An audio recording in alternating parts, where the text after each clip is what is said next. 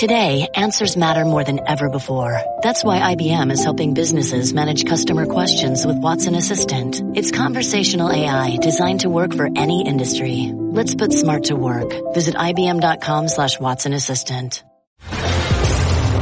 This is The Sporting Life on ESPN Radio and the ESPN app. Here's Jeremy Schaap. Friday night on E60 on ESPN, a new show premiered Imperfect, the Roy Halladay story, reported by my colleague and friend and frequent guest here on The Sporting Life, John Barr. And John is going to join us now to talk about Roy Halladay and the reporting for this extraordinary show. John, thank you for being with us. Happy to be here, Jeremy. Thank you. John, you know, Roy Halladay was one of those players in baseball history um, who who was bigger than just his numbers, um, in kind of the way that Willie Mays was too. There was this um, aura about him. Uh, he was um, he was tough. He was um, he was somebody who seemed to represent all of the competitive traits you would want in a top level professional athlete. But who was he as a man? Well, that's that's really the the central theme of our story. There were two Roy Halladays. There was the Halladay. There were there was the Roy Halladay that was projected to the world. This stoic workhorse who whose you know work ethic was the stuff of legend in baseball circles.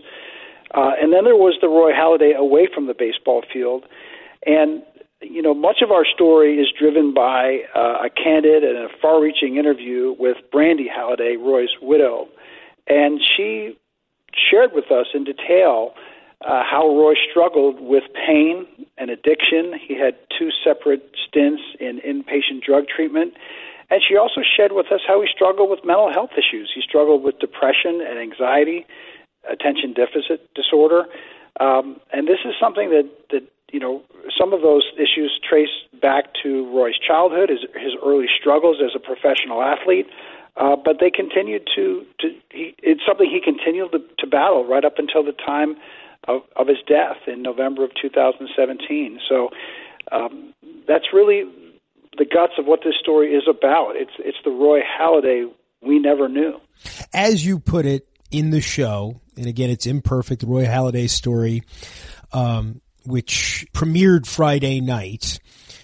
You say that when he comes, um, when he gets back to the majors in 2001, after having been down in the minors, after kind of a disastrous start to his major league career in 98, 99, and 2000, he's, he's a different person. Uh, refresh our memory. Who, who was Roy Halladay in those first few years as major leaguer? What kind of pitcher was he? Well, he caught lightning in a bottle in his second start. He was one eight one out removed from a no hitter in his second start as a Toronto Blue Jay. But in the year 2000, as you referenced, he had an absolutely disastrous year.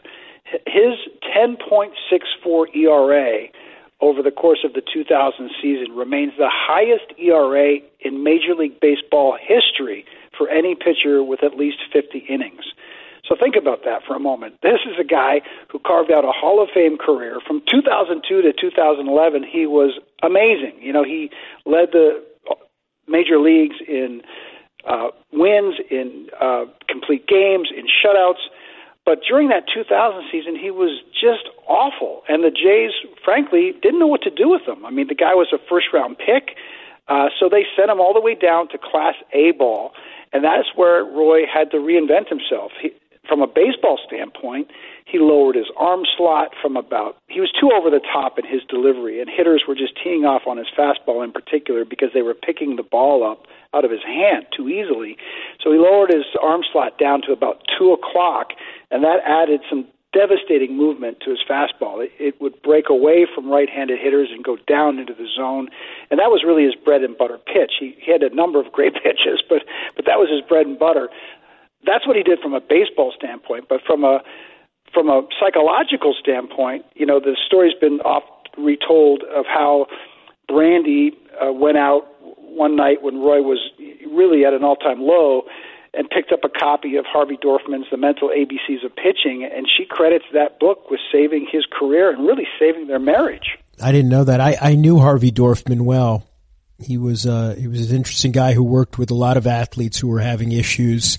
Uh, I met him doing a story about guys with Steve Blass syndrome, and how I think he treated Mark Wohlers among others. Um, fascinating, fascinating guy. Um, no longer with us. We're speaking with John Barr about his new E60 one hour special, Imperfect, the Roy Halladay story.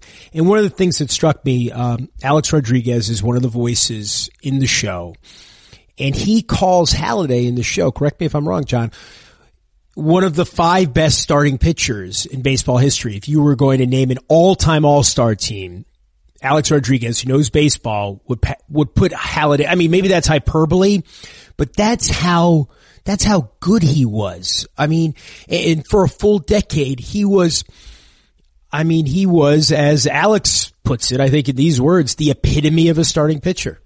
Yeah, look, I mean, from 2002 to 2011, he had 30 more complete games than his next closest competitor, who, by the way, was CC Sabathia. I mean, that's sort of the baseball equivalent of lapping the field. He he was dominant, and you know, he toiled, unfortunately for him, uh, in you know, I guess relative obscurity in Toronto. You think about the era, right? Think about the steady diet of Red Sox and Yankees batters that he had to face, and yet he was still that good. And so it was, it was really um, it was a pivotal moment in his career, and, and I know the ho- certainly his hope and the hope of many who supported his career through the years that when he was traded to Philadelphia in late 2009, a team that was coming off back-to-back World Series appearances, that he would finally be able to complete that other gaping hole, the, the gaping hole that existed in his resume at that point, which was no postseason baseball. He'd never been to the postseason, and of course, we all know what happened in his very first postseason start. He did something that was just historic. He threw a no-hitter, only the second no-hitter ever in postseason history. That's who Roy Halladay was.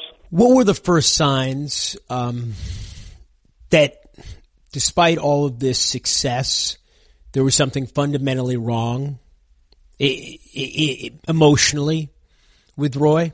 Yeah, well, Brandy talked very openly about how early on during that disastrous 2000 season, where he just really wondered if he was going to last as a professional baseball player, how he started drinking heavily. Um, in fact, he Toronto teammates, according to Brandy, had nicknamed him Minibar for his habit of drinking heavily on the road. The team sent him to counseling, uh, in part to try to get his head right. You know, Roy had never failed. He didn't know what it was like to fail, and he needed to learn how to fail. So that was part of it. But but he, they also sent him to counseling to to deal with his drinking, and and it turned around. He he actually you know according to Brandy, overcompensated the other way. He said he was afraid to even have a drink around anybody with the team for a few years. Um, but he also suffered from anxiety. Brandy talked about how amped up he would get on the nights before he pitched, and you know that's not uncommon for pitchers. But it, but it ran deeper than that. That there was a real social anxiety that he dealt with as well, according to Brandy. He didn't enjoy being in the spotlight. He didn't enjoy the public appearances that come with being a professional athlete. You know, he's a guy the mound is such a lonely place and it's the ultimate in the spotlight job and he wasn't wired in such a way that he relished that part of it. And that might be one of the reasons why he was so laser focused he needed to shut all of that stuff out and and and that's but that's what he dealt with. That's what he dealt with away from the field. And then we now know that he sought treatment from a psychiatrist in retirement and also uh, was treated for depression and anxiety. So he had a number of issues that he dealt with through the years, and you know when you kind of factor that into the mix and realize that he competed at the level he competed at for so many years, it's kind of even more impressive when you consider what he was dealing with psychologically. How does his career start winding down early in the second decade of the 21st century? Yeah, so he, you know, he was dominant in 2010, had an, a, an impressive year as well by any measure in 2011. Uh, unfortunately, never did reach the World Series as as he had hoped to after that trade to, to Philadelphia. Uh, but that's really where it ended. Uh, Brandy talked about that uh, game. It was the a decisive game against the St. Louis Cardinals in the National League Division Series in 2011, where he was outdueled by his good friend and former teammate with the Blue Jays, Chris Carpenter. Um, in, in a one nothing game, Roy only gave up one run through 126 pitches that night, but Carpenter got the better of him. He, he pitched a complete game shutout. It was in that game, Brandy says, that he felt his back pop. And when he came home that night, she says, at one point he sneezed and his body lurched forward and he was on all fours and he was in so much pain in his back that he was unable to get up. He, he couldn't he couldn't pick himself up. It turns out Roy was suffering from pars fractures, which are stress fractures in his back. He proceeded then, Jeremy, to pitch the final two seasons, or at least try to pitch the final two seasons of his career as a Philly in 2012 and 2013 with a broken back. Uh, you know, his back injury ultimately led to shoulder, shoulder issues.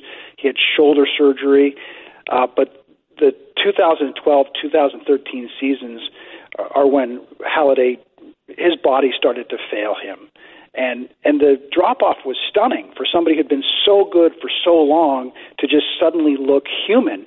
Uh, it was startling to a number of people, and what we now know is starting in the spring of 2012 during that spring training, that is when he first, according to Brandy, first started taking prescription pain pills to manage his pain. So he retires in 2013, shortly after not completing a stint in rehab. Um, his baseball career is over. He's what 35, 36 years old. 36. He was at that point. He's 36 years old. Yeah. How did he adapt to retirement? Not well, not well at all. You know, he, um, you know, again, I, I can't. I think one of the things that will come as a surprise to Philadelphia fans in particular is the fact that you know he did start taking prescription pain pills and did struggle with his abuse of those pills. And I don't say abuse in the sense that he was looking to get high. It's just that his body, according to his wife, became chemically dependent on the drugs. He was taking these drugs so he could get out there every fifth day and pitch. And you know, the Phillies we now know were aware of it. A few a few teammates approached someone with the team in 2013. They had a player who Roy respects talk to him about it in 2013. And but then and, and then as you mentioned, he went to inpatient treatment after the season completed in 2013, but prior to his retirement press conference. But after he retired, according to his wife, he was just lost. He just he only knew baseball. He, he, you know, the natural rhythms of the season. That was all he knew. He didn't know how to self-identify as anything else, um, and and he struggled. He struggled with pain, and ultimately that pain led to depression, and and, and another stint in inpatient drug treatment in early 2015, according to Brandy. He grew up flying planes. His father was a corporate pilot. We're speaking to John Barr about Imperfect, Roy Halladay story. We know, of course, that he died piloting his own plane, but there are a lot of details in the show that most of us are unaware of. Um, he he just bought this. He just taken delivery of this plane. I mean, was it five weeks beforehand? Yeah, that's that's correct. Now he he also had been lusting after that plane, if you will, for two years. He uh, he started. I think his first post about the Icon A5, which is the aircraft we're talking about, was was dating back to 2015, and he was able to go through flight training uh, in California, where the company's headquartered, and in Florida on an Icon A5, not the one he ultimately purchased, but you know, he, he had more than 51 hours of flying that plane. So he'd been training on it. He'd been training on it. He'd been dreaming about this plane. He loved flying. It's a place where he found some kind of serenity. Um, but he had also been, you established in the film, reckless, dangerous. That's right. And, and, yeah. and that's, that's not even taking into consideration, um, the levels of drugs that were in his system when he was flying. Certainly on that last day. Yeah, that's correct. I mean, his father expressed concerns to National Tra- Transportation and Safety Board uh, investigators um, about Roy's behavior as a pilot even before he got the Icon A5 in October 2017. He, Roy, prior to that, owned two single propeller Cessnas, and his father said, you know, there were times when Roy would, for example, fly over long distances over water, which, uh, in his father's estimation, and his father, by the way, is a corporate pilot with some 25,000 hours. He taught Roy how to fly. Uh, so, in his estimation, Roy was engaging in behavior that perhaps a more experienced pilot wouldn't. And he said he cautioned him um, that there's really no margin for error in, in aviation. And after getting the Icon A5 in October of 2017, Roy kept talking about how sporty it was. It, it you know, it's this two-seat light sport amphibious aircraft, um, and his father's concern was, uh, you know, that it might tempt Roy to to take chances that he didn't need to take. And we now know from a, a number of witnesses and from NTSB investigators that in the days and weeks preceding November 7th, 2017, Roy was flying recklessly. Some 12 days before the crash that claimed his life, we know he flew under the Tampa Skyway Bridge, which only has 180 feet of clearance over the water. Uh, you know, it's just not something a responsible pilot does, and it's against FAA regulations. You're just not supposed to do that, but but he did it. John, um, you also deal with uh, in the show the drugs that were in Roy Halladay's system. You spoke to four experts about what they think the degree of impairment might have been while he was flying on that last day. Can you tell us uh, what what they said to you?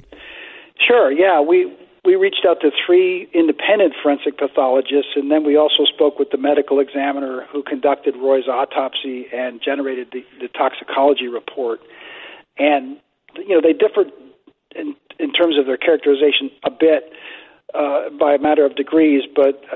Uh, suffice it to say that all four of those medical professionals are of the opinion that more likely than not, Halladay was impaired on the day he crashed.